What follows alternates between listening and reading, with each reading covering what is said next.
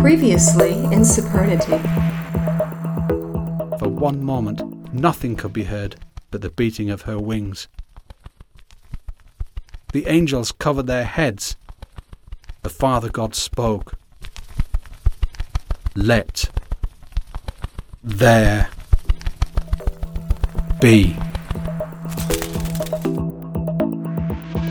Episode 3 The Secret to the Christian Life. People often ask me, is that a Bible story? And I never really know how to answer that. It's a great question. I can't give you chapter and verse, but I can tell you some of the images and characters in it are woven through perhaps every single page of the Bible. Perhaps you saw something of the story of Jesus in there, his death and resurrection, maybe even his trial. Maybe you saw something of the creation story in there. But there are other things going on too. Do you ever wonder what it's like to be God? I mean, what are his experiences? What kind of person is he? How does he feel? God's experiences are shot through every page of the Bible. But God has experiences off the edges of those few pages. God's experiences extend into the lives of His people all through time. Their lives together, their lives lived out sometimes in loneliness, all their victories, their heartaches, and their failures. Their God has experienced them all. Wherever His people are, and whatever they look like, whatever they're experiencing, their God is right there in the thick of it, experiencing it with them, through them, and in them. You know, there are people out there in the wide world today who've given up on being a Christian, doing the Christian thing, whatever that might mean to them. They're forgotten people, failures, the ones who didn't make it, fallen by the wayside. It's not that they didn't love Jesus. They just know from long experience that they cannot live the Christian life. They know they're just not good enough.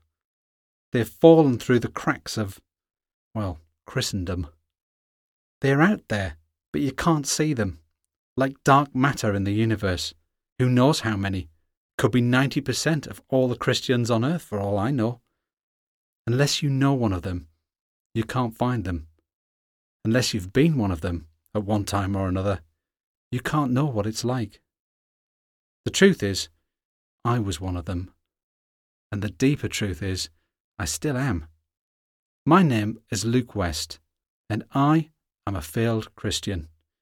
I mean, I cannot live the Christian life. The story about the great and ancient tree and the promised blossom and the fulfillment fruit, it's actually my story. I was young, I showed great promise, Everyone had high hopes and wondered what I might do and become, me included. Was I going to be a great evangelist or a pastor or a missionary or a professor or something else? Well, even then, I kept it to myself, but I knew it wasn't going to be the Sunday thing. The short version is, it all came to nothing. I cannot even live my own Christian life, never mind teach others to live it. And it took me a long time to discover that. Depart from me, Lord, for I am a sinner, a famous failed Christian once said. It's no good, Lord Jesus. You should leave me. I can't do it. I cannot be a good Christian. I know you'll give me a second chance, and a third, and a fourth. But you already know that that's no good. I'll mess it up every time. I know I will. You know I will. They know I will. We've been here too many times before. I've failed every time. I've never even come close to succeeding. What's the point? To keep calling myself a Christian? Just doesn't seem honest. Move along. There's no hope for me. I've accepted that, and I've been resigned to that fact for so long, it almost doesn't hurt to say it anymore. And besides, suppose I do just keep trying. I just let down everyone around me. I can't hold it together. I can't hold my own life together. I'm just not like all the other Christians. You ever felt like that? Do you remember someone like that? You know, I actually did spill all of that to the Lord one time. I mean, pretty much just like that. Go away and leave me alone. I suppose I was a bit more religious about it. You're wasting your time with me, I said. I'm like the fig tree you found on your way to Jerusalem. You come to me looking for figs, and I wish you'd find them on my branches, but I just can't grow them. A tree is known by its fruit. You said so yourself, and I have none. Thorns and thistles, that's all you ever get from me. I know you love me. You won't throw me into the fire, but that's where I belong. You should curse me like you did the fig tree and be done. I deserve nothing more. And on and on I went like that. I'm like the worthless servant who was given just one talent. I didn't bother to invest what you gave me. I did not stir up the gift which is in me. I'm afraid I can't even give you back your capital. The years have gone. I hope you're getting the idea. I was the kind of Christian who thought he knew the Bible a bit, and I guess I kind of did. Although I can tell you I was really, really bored of it. I'd heard every sermon that could be preached. There was nothing new under the pulpit. But there was something else all those years that I didn't know, even though I thought I did, and believed I did. How can I describe it to you what that was? I could tell you I knew the scriptures, but I did not know the power of God. And that's certainly true, but that's not quite it. The truth is that I just didn't really know Him well at all. God loves you and He died for your sins. I knew it all and believed it, still do. It's true. But I don't know if I dare say this. I needed something more than salvation. What is this God person really like? Can I get to know him? I mean, really, not like in an official evangelical way. What drives him? Why does God get up in the morning? Does he have real desires? I mean, like real unfilled longings? Can God have needs? Am I even allowed to ask that? What is it that he wants? You see, I'd only ever asked, What does he want from me? I was so busy trying to keep him happy all the time, obeying the Bible, praying, trying to make him like me, as I thought, all that good stuff, and pretending that that's not what I was doing, and failing miserably at it, and then avoiding him for a few days when I'd fallen again, a bit like Adam and Eve now, come to think of it. If he comes to me looking for something pure, if he hopes to find some gold in this jar of clay, he's going to be very disappointed. How could he not be? God is love, they tell me. But so what? That's up to him. I can never be worthy of it. So you see, all of that, that's how I felt. This was my assessment of my life as a Christian. I was a miserable, miserable failure, a very sorry, barely functioning mess. So what changed? Well, a moment came when I experienced God as He is, and my encounter with Him set me on a different path. The thing is, I had my assessment of my life, and no one could tell me otherwise, because no one knew better than me what my life was like. But God came and made his own assessment. The only way I can really describe to you what happened is like this. Imagine I'm lying down, flat on my back, somewhere nice, like a woodland glade.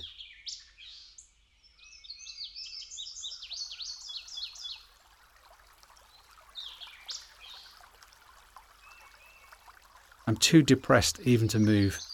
I'm too depressed even to breathe. I've got my eyes closed. I hear footsteps approaching on the grass. Bear with me, just imagine it. This is the best way I can describe what it was like to meet God for the first time as He is.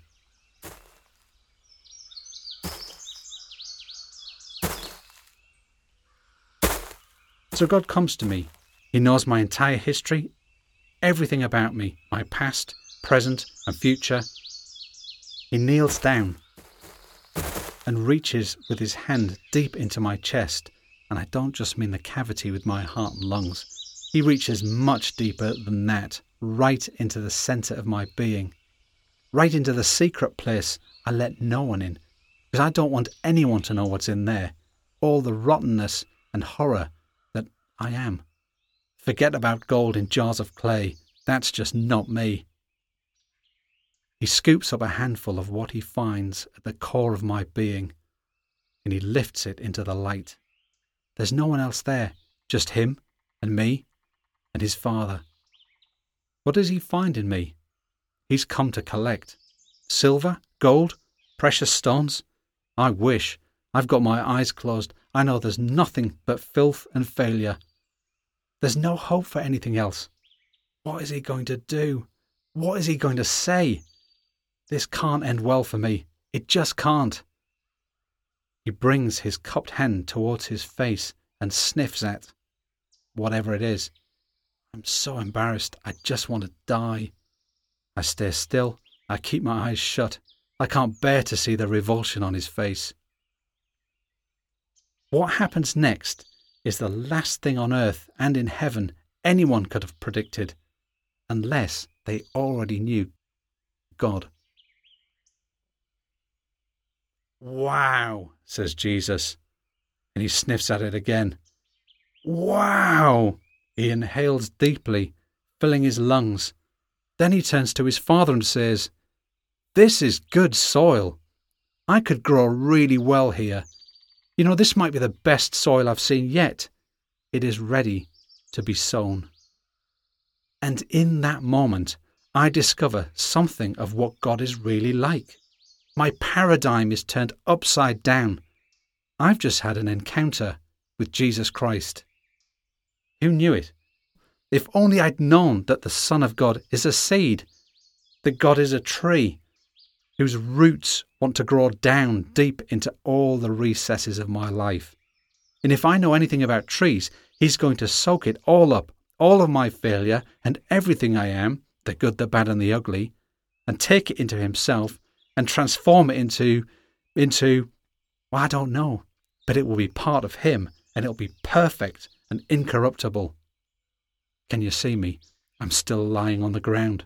Or maybe I've jumped up at this point. It's as if he's breathed into me some new life. But I haven't done anything. It was all him, all his doing. He has achieved everything just by being who he is a tree. I wonder, maybe he could bear fruit in my life that I never could. And then when the Father comes looking for figs, he will find his own Son bearing fruit in me. A tree.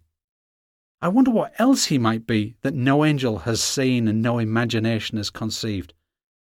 Can I experience him as that too? A river, perhaps? Who knows? Whatever it might be. Experience that, just me and him and his Father. Well, that's the question. Can we experience him indeed? Well, this is the journey. This is Christian life, or at least somewhere near the beginning of it. And it's been quite a road for me, discovering this surprising Lord full of wonders. And I'm still walking that road, and I'm looking for company. Would you like to join me on the eternal adventure of a lifetime? If you do, then well met, fellow traveller. My name is Luke, and I thank you for your company. Where are we going? Well, ultimately, this here road at our feet leads to a great heavenly city, an eternal place for you and I to call home. But in the meantime, on the way, I can tell you what I know so far, and maybe introduce you to some fellow travellers. Welcome to Supernity. At the next few wayposts along the road, we'll visit some familiar characters and stories and some unfamiliar ones too. And to start with, we'll be discovering a lot more of what we have found today. What we found today? We discovered that there exists a hope that outlasts all hope.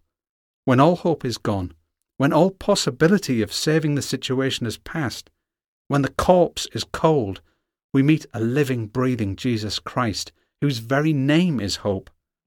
There is light that shines in the darkness, when all other lights have gone out. His name is Jesus Christ. So take heart, weary traveller, and dare to hope again. The heavenly city may be closer than you think.